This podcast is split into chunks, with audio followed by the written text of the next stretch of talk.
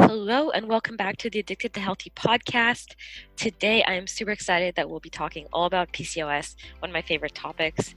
You must know that PCOS is my niche, so I focus on primarily coaching women with PCOS, but also hormonal imbalances. And I am myself a PCOS fighter. So there's going to be a lot of juicy information and lots of different topics that we're going to get into that are, you know, kind of creating a lot of debate in PCOS regarding diet um, and exercise and even supplements. So, we're going to get into all of that and really talk about natural healing and the route that that really looks like uh, when you are looking at healing the underlying imbalances in PCOS. Sorry if my voice is a little bit weird right now. I'm just getting over um, a flu, so I'm just trying to get this episode out to you guys this week. I've been pushing it back a bit but I just wanted to get on here to be able to share this episode because I think this is a really, really important topic and I'm so excited to share it with you guys. So let's get started. Let's get into the episode. So, Despina Pavlou is an online coach and certified personal trainer. After being diagnosed with PCOS at the age of 18, she was forced to learn about PCOS and how to overcome it. With a change in her diet and lifestyle, she was able to treat her PCOS and live a healthy, happy, and confident life again.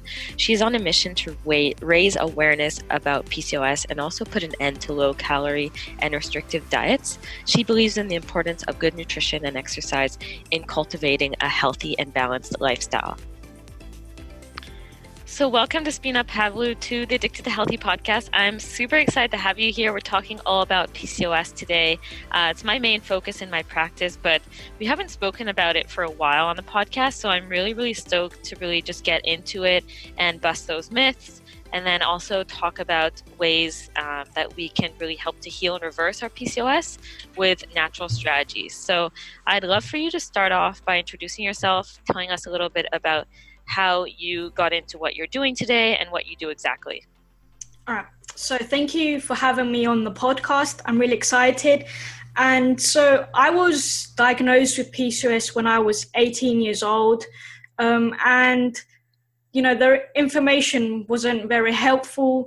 I was just, you know, told to go on the birth control pill and that everything will be, you know, fine, hormones will be balanced. So you know, none of that really worked. I was on the birth control pill, and then, you know, I suffered from really bad side effects. And the worst one was the swelling of my left calf, which I would, you know, thought that was thrombosis, and that's like a side effect of the birth control pill. So since that day, I was like, okay, you know, enough is enough. I need to, you know, find a more natural approach to the birth control pill. So that's when I started spending hours researching and just finding out the natural ways through nutrition, exercise, and lifestyle changes.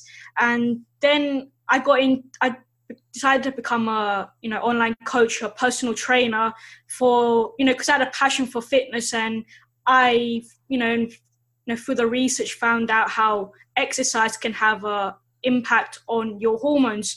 So I got my qualification and set up my website, Pieces Oracle, and you know all the social media, and set up the podcast to you know raise awareness about these natural approaches, and just to help women, you know, prevent them from going down that same route that I did you know, with the birth control pill, which, you know, I got nothing against the pill. I mean, everyone has a right to, you know, go on the pill if they wish, because, you know, if you need that kind of contraception, okay, you know, everyone has their right.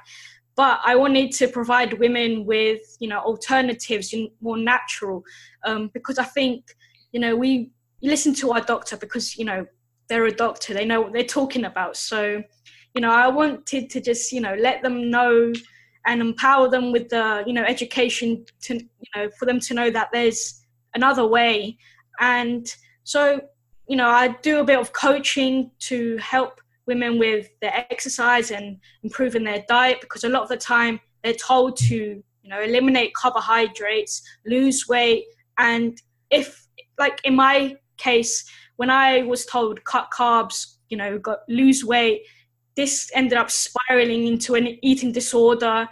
And i was you know doing really bad um, dieting. And I was super low calorie of like 800 calories and over exercising and this just really didn't help with my hormones. It made things worse not not any way better. So that's basically my mission. My mission is to just empower women to know there's alternatives to the pill and that diet and lifestyle modifications are you know really important and the foundations to you know hormonal balance and treating PCOS. So that's what I do. I love it. And I definitely see a lot of similarities between us, especially with like the route that we took. I think we all kind of start with the conventional route and then we get frustrated with it and we have symptoms and we feel even worse. And then I usually see just a threshold of pain where we just can't take it anymore. And that's where you change, right? So usually I see that come up a lot. That definitely came up with me.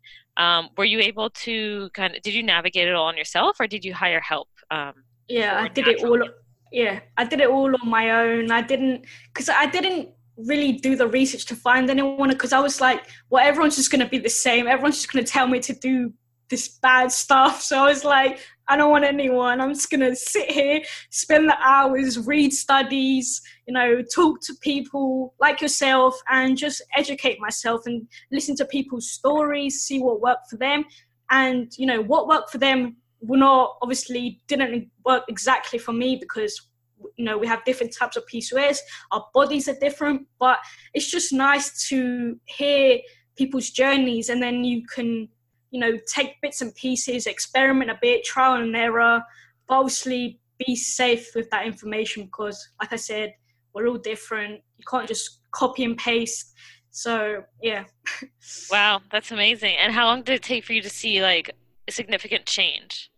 Um, I did start seeing changes in like six months, but it certainly took, you know, a year or more to actually find that diet and lifestyle that was perfect for me. So it did take a couple of, you know, years to be like, okay, you know, maybe this food doesn't um, sit with me, kind of flares up my symptoms. I'm breaking out, I'm feeling bloated. So, you know, I'm still learning to this day. I still you know, might eat dairy, and I'm like, oh, that wasn't really a good idea, because you know, you know, I, you know, I say, you know, if you shouldn't be eating dairy, but I think it's all about moderation. I, you know, I think we should understand it's about balance and yeah, I know this food doesn't really help me and I'm probably going to pay for it tomorrow, but when I'm out with family, I like to just be present and enjoy that time and I know people be like, well, you should just avoid it. And when it's like, yeah, most of the time I do.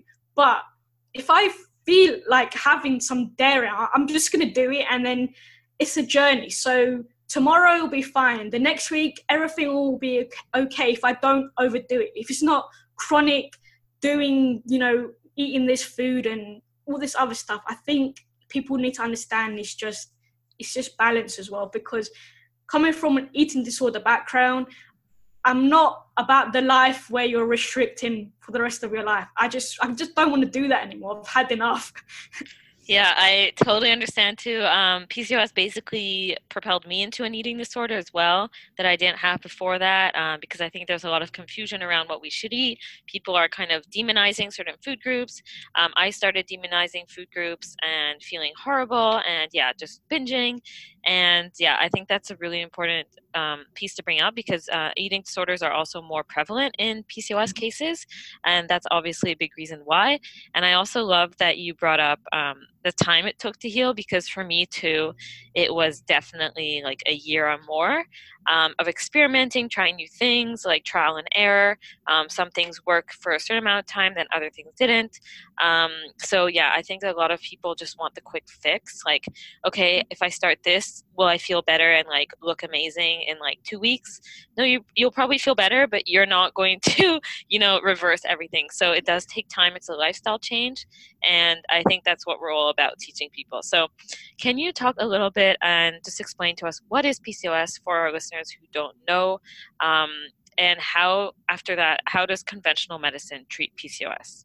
Yep. So PCOS is an abbreviation for polycystic ovarian syndrome, and it's a complex metabolic condition which presents itself with hormonal abnormalities. So it's a common condition which affects between 10 to 20% of reproductive aged women.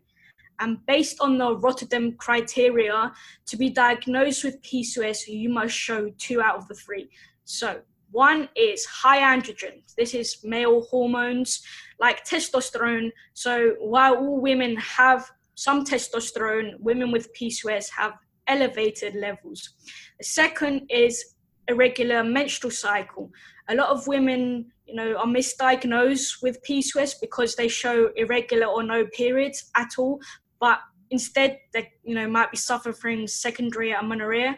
So that's why you know doctors need to be a bit more careful when diagnosing pcos and the third is polycystic ovaries. So i'd like to point out that despite the name pcos so polycystic ovarian syndrome you do not have to have cysts on your ovaries to have pcos but i also want to note here that cysts on the ovaries are not really cysts they're follicles.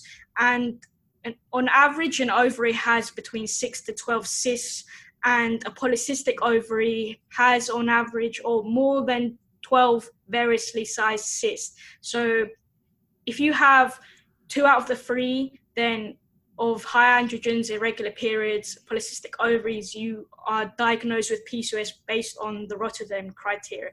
And you go about finding out with a blood test to check your hormones and an ultrasound to check your ovaries to see if there's cysts.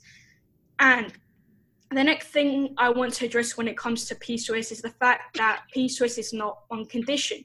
It was commonly believed that there was one type of PCOS. However, PCOS is not one condition, it's instead a set of symptoms. So, before I get into the symptoms of PCOS, I think I'll briefly discuss that the different types of PCOS because knowing the type you have and the root cause of your hormone imbalance, you'll be able to decide on which treatment is better for you and right for you. So the different types of PCOS include insulin resistant PCOS, adrenal PCOS, post pill PCOS, inflammatory PCOS, and like the hidden causes as well, which could be thyroid related. So I won't get too much into all the different types because this will be, you know, very long one. But those are just the types.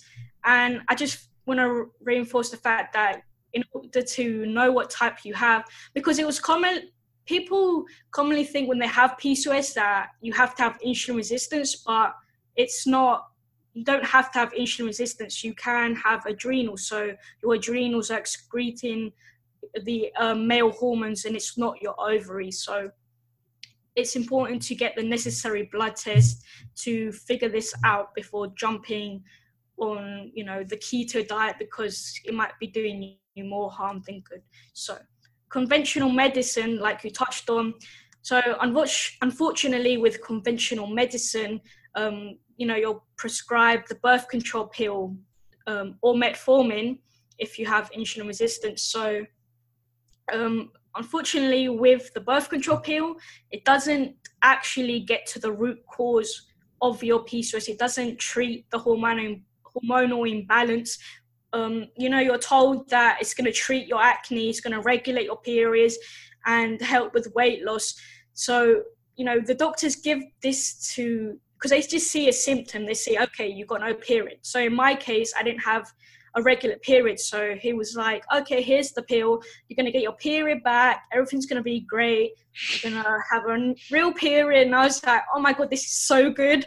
I'm just going to take a pill and everything's going to be, you know, awesome. Going to have a party. My period's going to come back. It's going to be great. and then obviously that wasn't a real period. It was a breakthrough bleed that you get when on the fourth week because it's not like there's no hormones in that pill. So Unfortunately, it doesn't treat the root cause. So with the birth control pill, it um, your brain communicates with your ovary, and the birth control pill inhibits these signals sent by the brain to ovaries, causing ovarian dysfunction and therefore causing the irregular periods and infertility associated with PCOS. So the two main hormones involved in a female menstrual cycle is estrogen and progesterone. Both these hormones fluctuate throughout the female cycle. So before ovulation, estrogen levels spike, and after ovulation, progesterone, progesterone increases. So while on the pill, however, the brain receives a message indicating the endocrine glands do not need any hormones to be produced.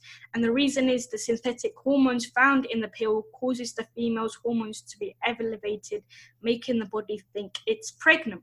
So as a result, the brain does not release hormones to signal to the ovaries to produce hormones and an egg is not released.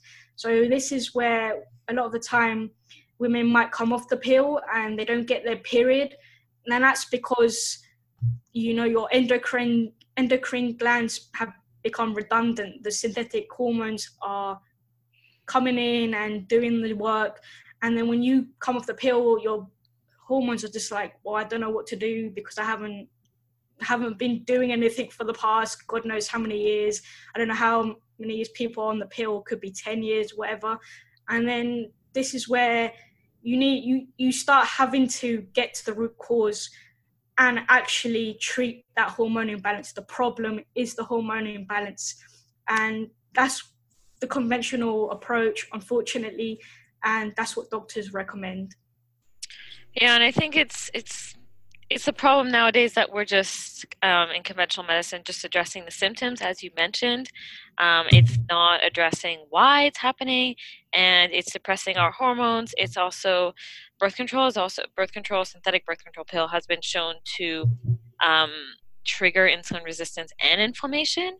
So mm. that's literally like not helpful for PCOS, right? Because usually we have underlying chronic low grade inflammation and yeah. insulin resistance with PCOS. So if we're worsening that, I don't really see that as a solution. Uh, mm-hmm. As you mm-hmm. mentioned, everyone has their own choice. I totally respect that.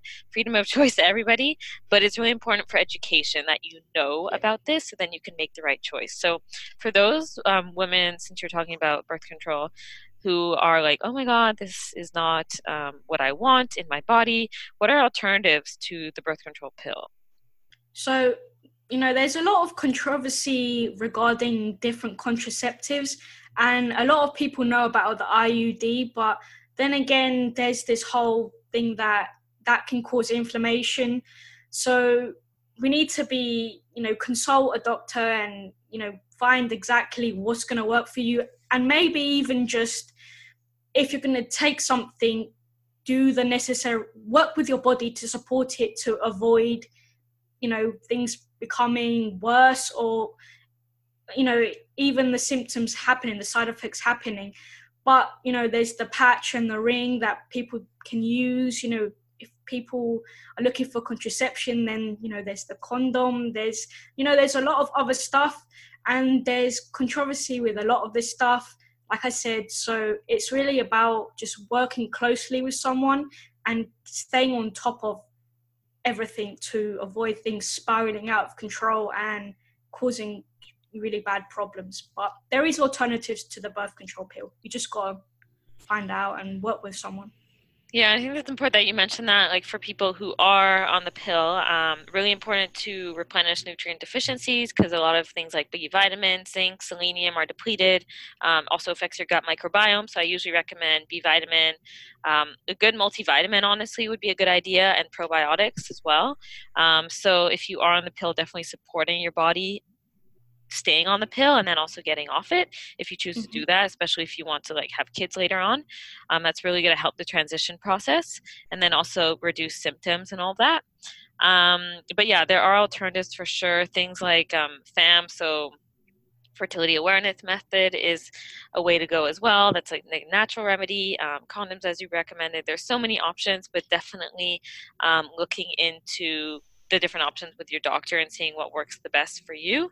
Um, and then trial and error. I mean, some people, for instance, start with the copper IUD. Um, they feel great. Some people don't. They feel terrible. Um, everyone has their own preference. Everyone has their own needs as well. So it's definitely looking into educating on that. Uh, for sure, agree. Um, and then I just want to touch on the main foundation. So we're talking about the different types of PCOS. So things like um, in, inflammatory PCOS, insulin resistant PCOS. So these are obviously some main foundations that we need to address. Uh, but can you go through the foundations to really heal PCOS and the underlying imbalances that usually come up?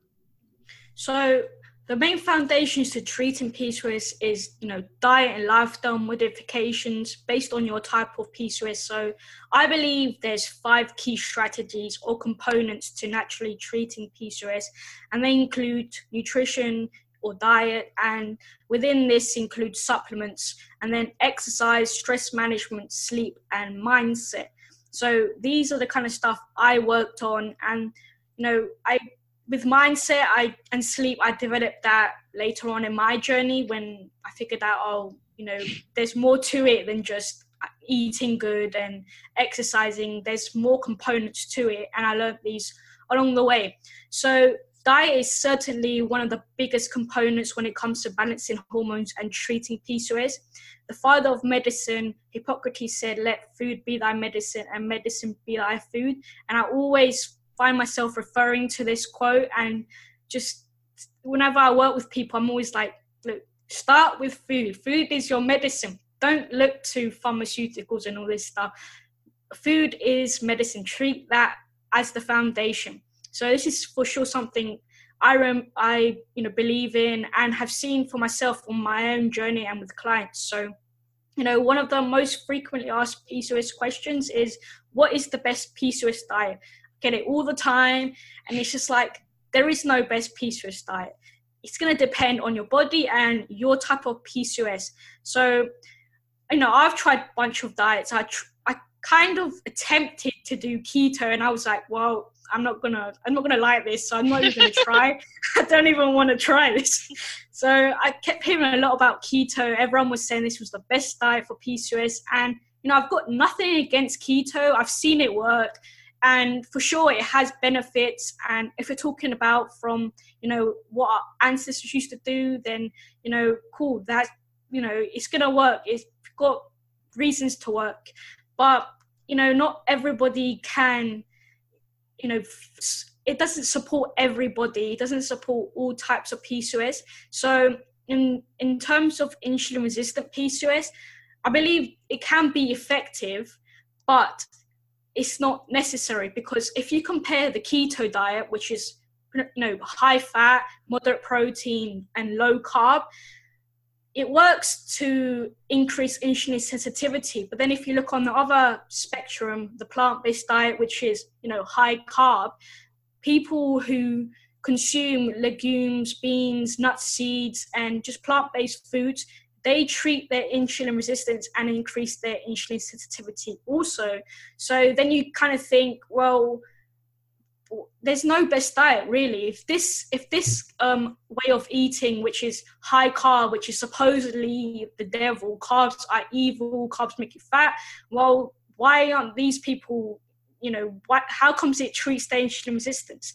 It's clearly not about carbs it's more about the quality of your carbohydrates. So i think when people are diagnosed with pcos they freak out about i have to avoid carbs but when you do look into it and look at the research, there's evidence to support there's nothing wrong with carbs. And it's not about following the keto diet. Again, I'm not bashing the keto diet, and I've clearly seen that it helps people. So I just want to point out that, you know, carbs often like people are scared about that, but you don't have to be when you have PCOS.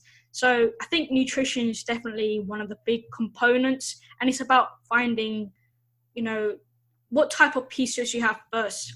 Because, for example, if you have adrenal PCOS and you're following a really low carb diet, that's not really going to work. It's going to make your symptoms worse. So, make sure you get the blood test, find out what type you have, and then find the treatment approach, find the best diet, work with someone, and make the necessary changes. Don't just jump in and, you know, do everything because like I said, it's, it's probably not going to work. And I want to, you've touched on this a, uh, before about inflammation.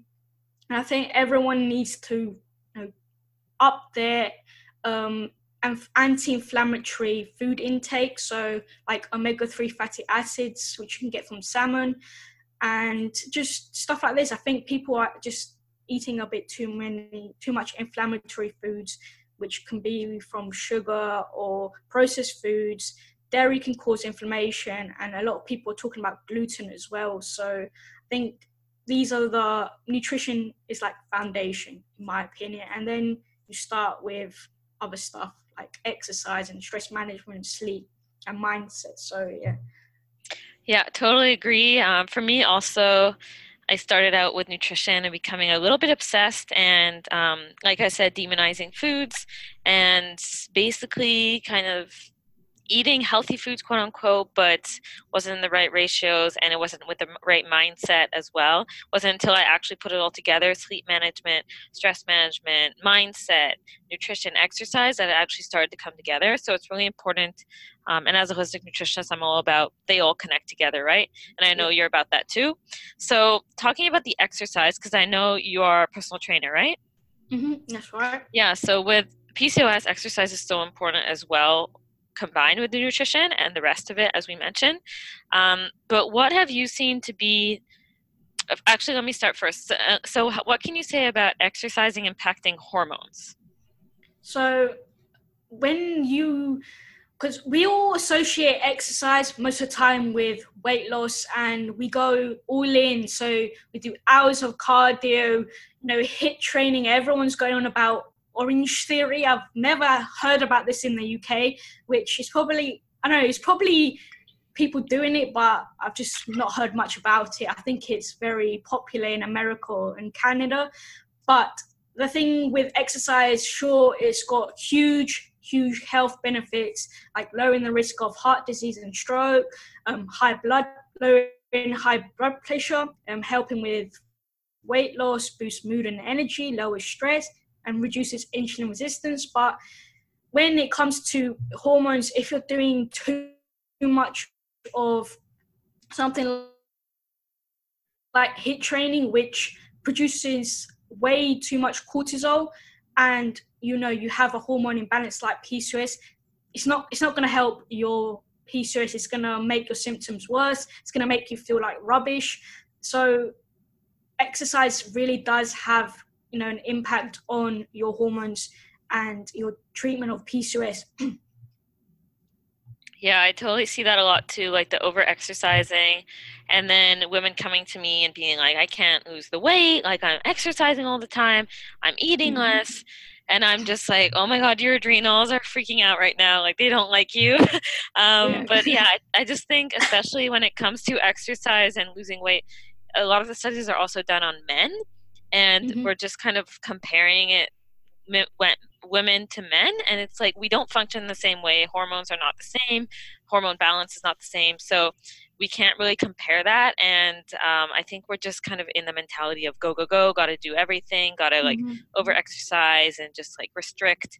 Um, but for hormone imbalances i've definitely seen that backfire and make things worse. And i know it's kind of going against our natural way of thinking. Like even for me, sometimes I'll be like, I definitely think I should rest, but I want to work out because I'm like, I got to mm-hmm. keep up that like, you know, gains and all of that. But it's definitely not helping and it just burns out your adrenals and the cortisol goes up. Um, your body is holding on to fat, it's not letting go of fat. So I see a lot of women come to me and I actually make them taper down and then they start to actually lose fat and they're like what? This makes no sense. So can you explain to us a little bit about that and like what are the best types of exercise for pcos that you see? So yeah resistance training is something i talk a lot about. I focus more on resistance training over you know cardio and it's not to say that i don't do cardio i just you know my workout is more focused on building muscle so when it comes to figuring out the best um, exercise for your type of PCOS, countless studies have found both resistance training and high intensity interval training to be the best forms of exercise for insulin resistant PCOS. So the uh, resistance training is any exercise that causes the muscles to contract in turn resulting in increased muscle mass strength and endurance so one of the huge benefits of resistance training for insulin resistant PCOS is that the fact that it reduces insulin resistance. So, while any type of training is great for insulin resistance, studies have found that having more muscle increases your overall demand for energy. A study found that each 10% increase in muscle was associated with an 11% relative reduction in insulin resistance. So, research suggests that muscle mass can effectively increase increase glucose storage, facilitate glucose clearance from the circulation, and reduce the amount of insulin required to maintain a normal glucose tolerance. So another benefit is the fact that it reduces testosterone. So with with insulin resistance, when you have too much insulin in the body, your overall ovary, you know, produces more testosterone. So through keeping your insulin like, under control and you're treating it, increasing your insulin sensitivity, it can help reduce your testosterone as well. So, contrary to the belief that if women do resistance training, they're gonna, you know, get more testosterone, they're gonna get so bulky and look like a man. That's not gonna happen. It's actually gonna help you lower your testosterone. And then the second the second um, exercise that research has fa- found to be good for insulin resistance is high intensity interval training. So that's HIIT. And this is a vigorous form of exercise which involves full bursts of energy along with short or an active recovery period. And researchers found that HIIT completed over the course of 10 weeks improved insulin resistance. A further study examining the effects of HIIT on women with insulin resistance and PCOS found that after 12 weeks of HIIT cardio undertaken three times a week resulted in a reduction in waist and hip circumference, which is the which indicates insulin resistance. So High intensity interval training increases insulin sensitivity as a result of the body expending glucose and then allowing blood glucose to enter the muscle cells. This in turn helps to lower the risk of developing diabetes. So, through doing these intense exercises, you're allowing the glucose to actually be shuttled to the muscles and, you know, remove the um, sugar being floating around and, you know, not being used and ends up being stored as fat. So through doing these short bursts of any, um, exercise, you can end up actually using that sugar, um, which is what we want. But then on the other hand, if you suffer from another type of PCOS, which is adrenal, then um, high intensity interval training is not what I recommend for this type because if if you're you know you're always with this type you need to kind of cut back, like you said, with your workouts. If you're feeling, you know, if you're struggling with fatigue or you feel tired after training, definitely need to take that in mind and actually adjust or cut down on your workouts and the intensity because endurance and intense exercise causes the body to produce increased amounts of cortisol, like we mentioned. So, exercise intensity between 80 and 90% of um, VO2 max causes elevated cortisol levels to be secreted. And that's why you want to go for more of the low intensity exercises, which do not cause you to excrete or produce more um, too much cortisol. So instead, with low intensity, you can go for more of uh, walking or yoga or swimming or like Tai Chi so there's a lot other benefits. And like you said, it's not like we're saying don't exercise. It's more like be smart and find a program that's going to support your adrenals, your hormones to, you know, balance and, you know, stop producing so much cortisol because at the end of the day, it's the cortisol that's making you store more fat on your abdomen and make you struggle to lose weight. It's not anything else. It's not like you're you're not exercising hard enough or you're not you're not cutting back your calories it's really about getting to lowering your cortisol production which um, everyone probably struggles with managing their stress but i mean over exercising and just into high intensity training really increases that. So keep that in mind when you're trying to find a way to lose weight. Yeah, I love that. And I also think it's really important to note that it's also going to be really effective if you kind of tune into how you feel. Like, I will kind of ask clients, like, how do you feel after workout? Do you feel like you're crawling on the floor, like dying, like depleted? Mm-hmm. Or do you feel energized? If you feel energized, it's probably like good. If you don't, then you probably have to reassess and maybe modify it, maybe make it shorter or like do the slower movement, like you were saying. So I think it's really going to be um, a good way to assess that, like how your workouts are working for you in regards to how you feel. And I also love that um, for me specifically, I've kind of gone into more strength training, sometimes some HIIT, um, some like Pilates and things like that. And I usually keep it to like 30 minutes. And mm-hmm. I literally have seen more benefits and even more like muscle building compared to when I was at the gym for like 45 minutes to an hour or more. And I think a lot of people are just like, yeah, I went to the gym like three hours today. First of all, we all complain that we don't have enough time. So, like, who has time for that? Um, it's stressful. It's like boring for the most part. You're on the treadmill. You're just like, when is this over? So, knowing that you can have effective workouts in like 30 minutes or less is like, isn't that amazing to know that? So amazing and the thing i like the thing that you said that you need to really pay attention to how you're feeling like if you're crawling on the floor and you come home and you're like i need a nap yeah then i mean i'm not saying that if you exercise you shouldn't feel some kind of you know be a bit tired but you shouldn't be to the point where you want to sleep because mm-hmm. i remember i used to be at that point and I used to come back and I'd be like knackered and I'd be like, I just want to sleep. And I was like, this shouldn't be how exercise works. I shouldn't feel like I have to take a nap. I'm like 24 years old, 23, whatever age I was, and I was like, yeah, this is something wrong here.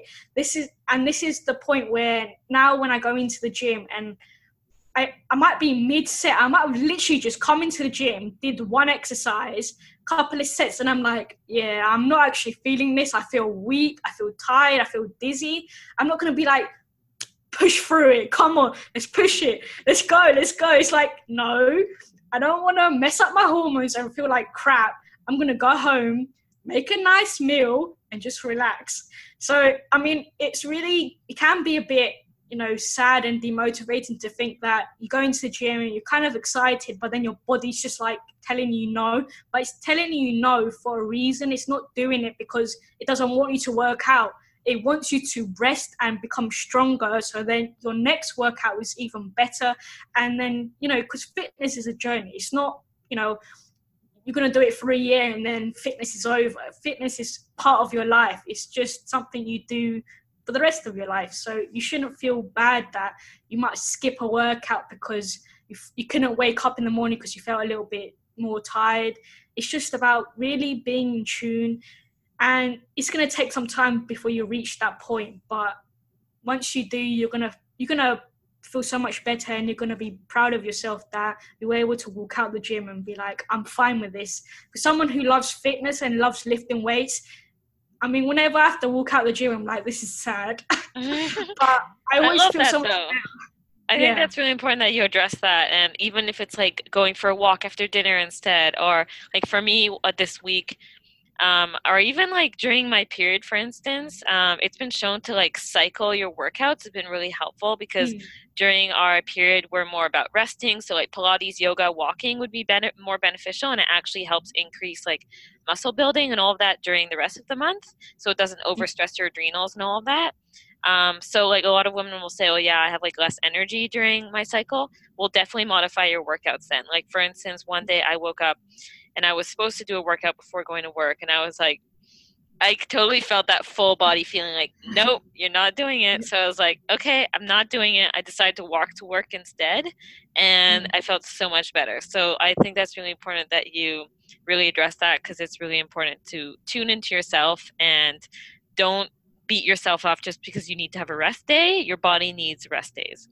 Exactly. And the thing about exercising based on your cycle, I think that's really important because whenever you know you might start your period you feel really like just weak and you, you shouldn't push yourself. You should make sure you're resting because you know you're you're bleeding. You need to rest and feed your body you know nutrient dense foods. But i always noticed by the end of my period like the last couple of days, I feel so much stronger, and I'm like, yes, I'm gonna go HIIT a PR now. It just feels so much stronger. You just feel like Hulk. You're like, yeah. yeah, and your level, your hormone levels change, your energy changes. Um, it's important to like understand that and respect that. You're not going to feel the same every day. And I mm. also find that, like for instance, during ovulation time, my energy will really be a lot higher. So that's the time you want to do things like more hit, high intensity, like cardio um, and it's fine to modify that like you don't have to be like the same thing every day um, especially for women that's around the cycle it's going to be changing yeah. and, and another so, thing i want to point another yes, thing i want to point out is like with um resistance training like i mentioned this i think people women are kind of warming up to resistance training and they're not so scared about it and the fact that they're going to get bulky but i really want to you know recommend and I couldn't recommend position training enough because I think it really makes you feel so much more confident in your body. And I think with PCOS, because you know people struggle with the weight gain and other stuff.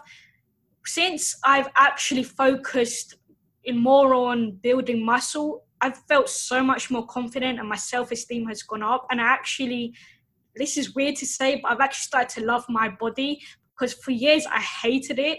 But since I spent years building muscle, I've like I actually like my body now. I'm like, oh my god, you've actually built some muscle here, and you just feel so much better. So if you're someone who's trying to trying to you know love their body more and you know build some confidence, I really think building muscle is really going to help you in that way because it really did for me, and I just want to you know say that because I think it's just a great way to help.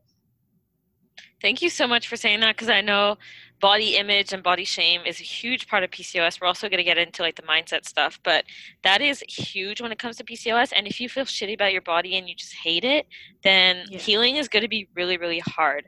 Um, and I also want to bring something up since you brought that up about I see a lot of women literally weighing themselves every day and like uh-huh. calculating like how much they're losing like oh I didn't lose like anything this week or blah blah blah like they're constantly going on the scale. But I know when it comes to muscle building your body composition changes but sometimes you may gain weight or stay the same. So can you talk about that a bit? Yeah. I'd like to say I was actually the person that used to weigh themselves every day, multiple times a day. And God, that was so depressing. So stressful. It was so, so depressing because you go wake up in the morning, weigh yourself, and be like, oh, cool. And I lost a couple of pounds. But I just want to say, don't let a bloody weighing scale dictate how you should feel and your emotions. But I mean, weighing yourself can be a tool. So I'm not saying personally, I don't weigh myself anymore, but if you like to weigh yourself, just literally weigh yourself once a day and that's it, or even once a week. But anyway, with the whole um, building muscle, you're definitely going to see a change in the scales. So people are going to, you're obviously building muscle if you're lifting weights. So you cannot, you know, you can't think that if you're trying to lose weight, that the scale is going to go down because you might actually be less weight, like body fat, because you're building muscle. So if you're new to the gym, you can lose fat and build muscle. So you might not lose weight, but you've actually lost fat. So you don't want to be focusing on weight loss. You want to be focusing on fat loss. So you, like I said, the scale might not change because you put muscle on, and that's what you want. You want to actually build muscle. So don't let the, the number dictate. Go more on um, looking in the mirror, taking progress pictures, because that's going to show you that while that number hasn't changed, your physique has changed, and that's what you basically want. You don't want to let that number dictate. So even if you weigh more, like I probably do weigh more. I don't really care. I don't want to know either. But that's probably because I've developed the muscle. So that's more what I want. I'm more now.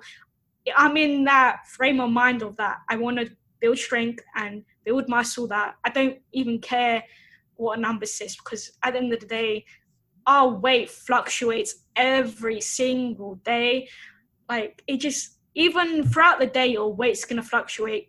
based on if you went toilet, if you drank enough water, did you have too much sodium, and maybe you didn't drink enough water to, the you know, get rid of that salt, so you're retaining some water. It literally fluctuates depending on, you know, you maybe you ate a bit more food, just so much, and even like with going to the gym and lifting weights, then you're going to retain more water. So if you weigh yourself and you're more, you know, you weigh more, then you're retaining more water because of that muscle. And just there's so much. That's why you shouldn't focus so much on a scale. And I know this is going to be hard to hear, and people are going to be like, well, it's easy for you to say.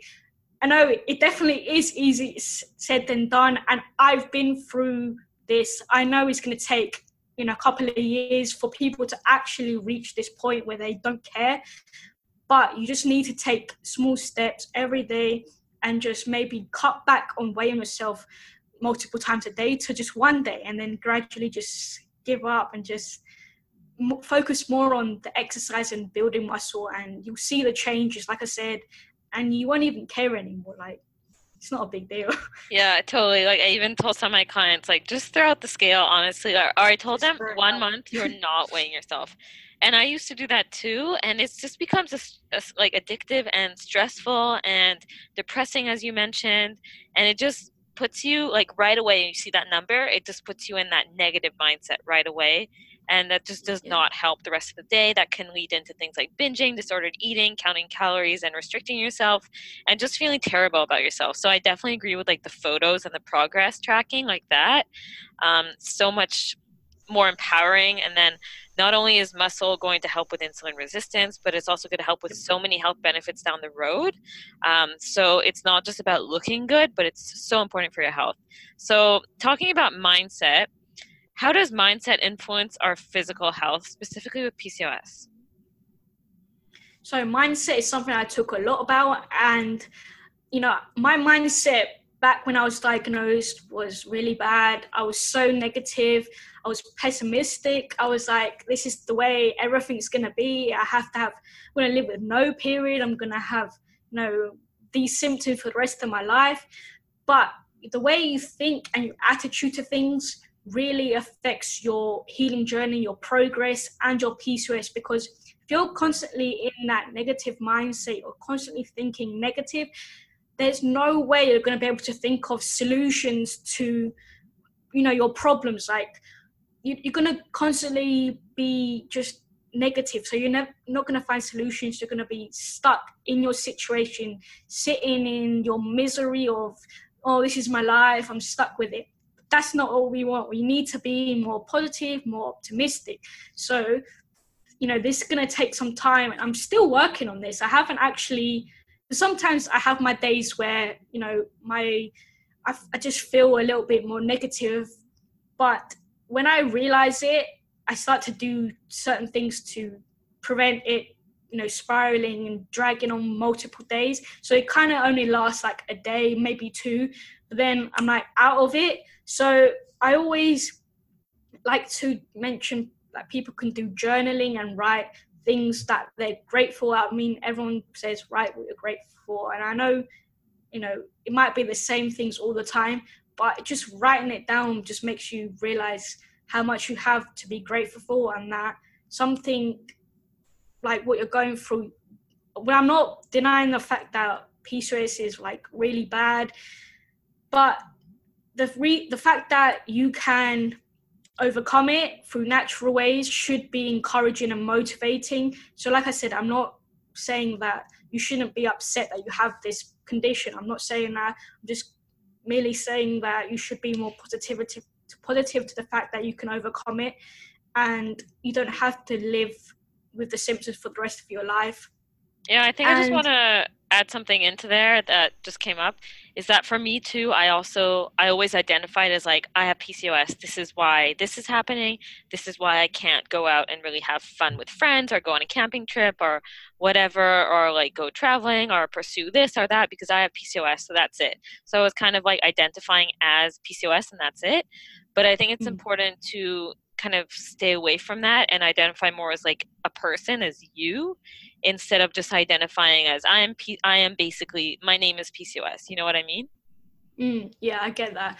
I get that fact that when you're diagnosed, you you literally isolate you, isolate yourself from the outside world and people, and that's not what you want because you need that support system to help you through. If I didn't have my family to kind of help me on my journey, I probably you know wouldn't be in the place I am now because there were so many days I just wanted to give up. I was like, maybe I'm not supposed to have a period. Maybe I'm not supposed to have a kid, you know, when I want to have a kid. And they were like, no, literally, you know what to do. You actually know how to get your period back. Just do hmm. it, just stick to it. And if you, for example, if you gain weight because maybe you had to eat more food, I was, you know, chronically dieting on like 800 calories. I clearly needed a lot of food. So, you know, they were like, just go, just do it. And if you do gain weight, you know, no one's, you know, everyone's going to love you still, even if you you know gain some weight. So it's just like that motivation and encouragement from people that care about you really makes a difference. So make sure you don't isolate yourself too much because that like i said it's not going to help. And i've been there as well where i isolated a lot of my friends. I wouldn't go out because i had that fear of eating with with them. I had a fear of eating food and unhealthy food because i had pcos pcos had you know, had control over me. I wasn't this being I was PCOS. So, you know, you can't eat this, you shouldn't have fun, you should be at home, you know, like an old lady just eating healthy food. It's just like, that's not life. I, I didn't enjoy myself. I felt even more depressed. So I think have a support system. And, you know, like I said, journaling really helps. I think when you, when you write goals in like a journal or just a piece of paper and what you achieve throughout the day it gives you a lot of motivation to take on the day and continue you know on your healing journey. And another big thing that helped me with mindset is waking up in the morning and saying positive affirmations which kind of might be a little bit weird but i, I love affirmations helps. i love it. I think it definitely helps. So you just wake up like the and basically my routine is that I get up in the morning, I read a couple, maybe a chapter of a book, and then I get out of my bed and I'm like positive affirmations, like you're awesome, you're gonna crush the day, blah blah blah, whatever it is, and then so that just kind of sets you up for the day. So I think journaling, positive affirmations, and exercising really helps with mindset.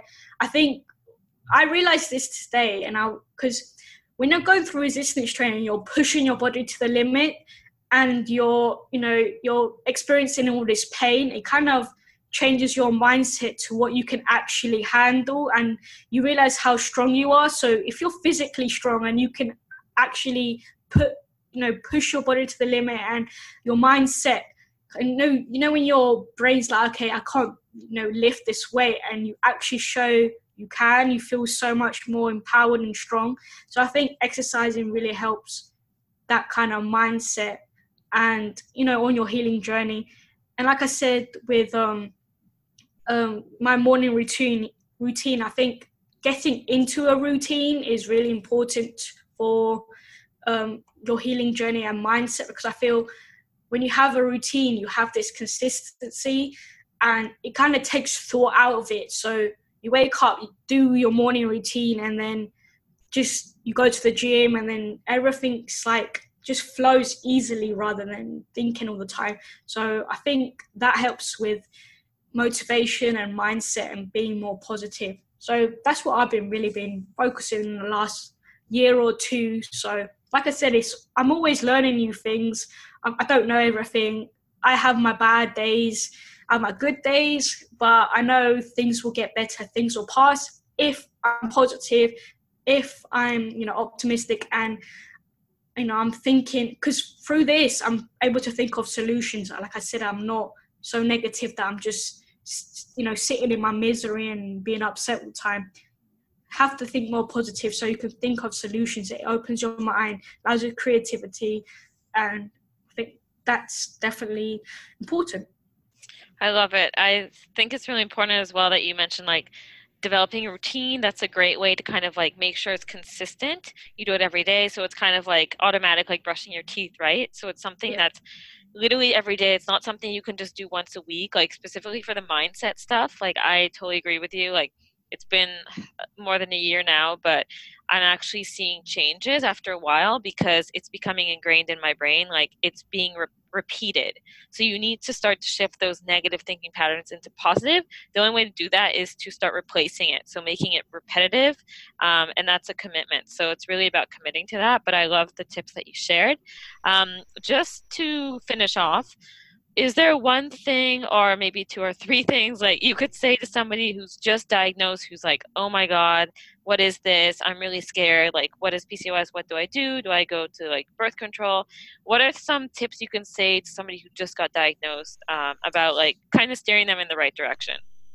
Yeah sure. So definitely whenever someone comes to me and says what do i do? the first thing i always say is find out what type of PCOS you have, get to that root cause, and get these. Get, go to a doctor, ask for the blood test, ask them to check for insulin resistance, check your adrenals, check your thyroid, check inflammation in your body.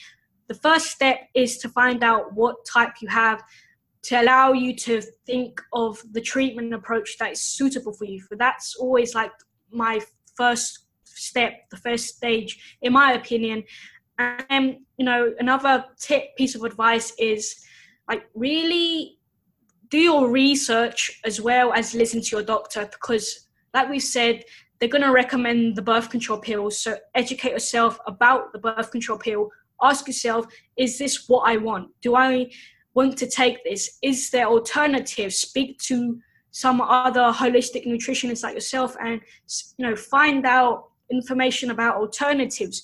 What else is there that you can do because like we said there's nothing wrong with you know everyone has the right to take the pill but just know that there's these healthier natural approaches to healing. And another one is patience. This is know everybody sh- doesn't have much patience. I think everyone is very impatient. And this is something i'm always working in and i'm always consistently gonna consistently gonna be developing. Um, but you really need to be patient. You need to understand that balancing hormones is not going to happen from one day to the next. Just like suffering from a hormonal imbalance didn't happen from one day to the next. It was chronic. It was long term. It happened, you know, for a long time, and then it happened. Then these symptoms came about. You didn't just, you know, eat bad for one day and then your hormones were like, well, that's it. I'm gonna annoy you now with acne and you know bad periods and whatever it is. And just be patient. Know that it takes time. It's gonna take you know six months to a year or even more, depending on you know the type of PCOS you have, how severe, and how you know.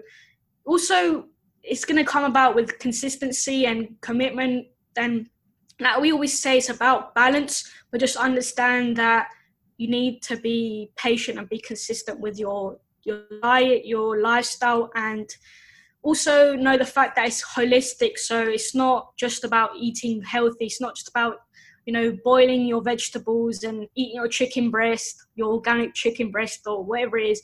It's also about managing your stress sleeping which everybody is like nope it's all about grinding. I need to wake yeah. up at 4 a.m. and go to bed at 5 a.m. It's like, what are you do? What are you doing? It's like you need to sleep. Sleep's really important. Sleep can increase your um, the likelihood of insulin resistance. So sleep is important, and you know exercise like we've mentioned, and mindset. So everything comes holistically. You can't do one without the other. So really understand this. Take it. You know this is probably really overwhelming for everyone knowing that I need to do this, this, this, and this. So just take baby steps. Start with your diet, make small changes, incorporate more foods. Don't focus so much on foods you have to avoid. Focus on um, including more healthy foods, more vegetables, and then move on to another component. Move on to stress, like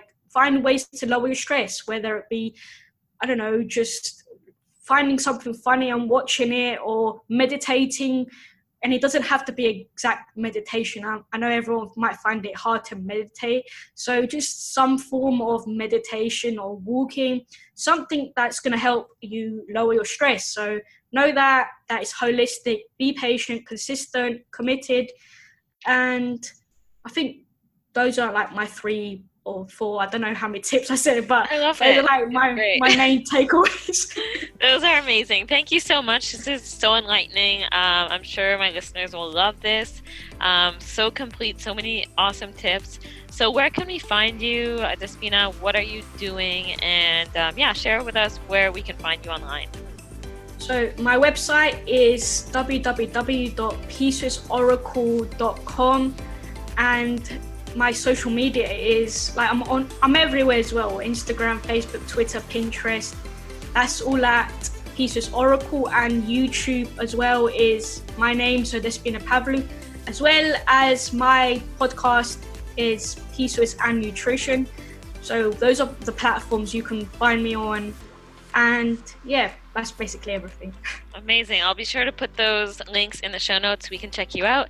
Thank you so much for hopping on today. I had a blast. I think it was really really helpful for listeners especially my listeners with pcos so thank you again.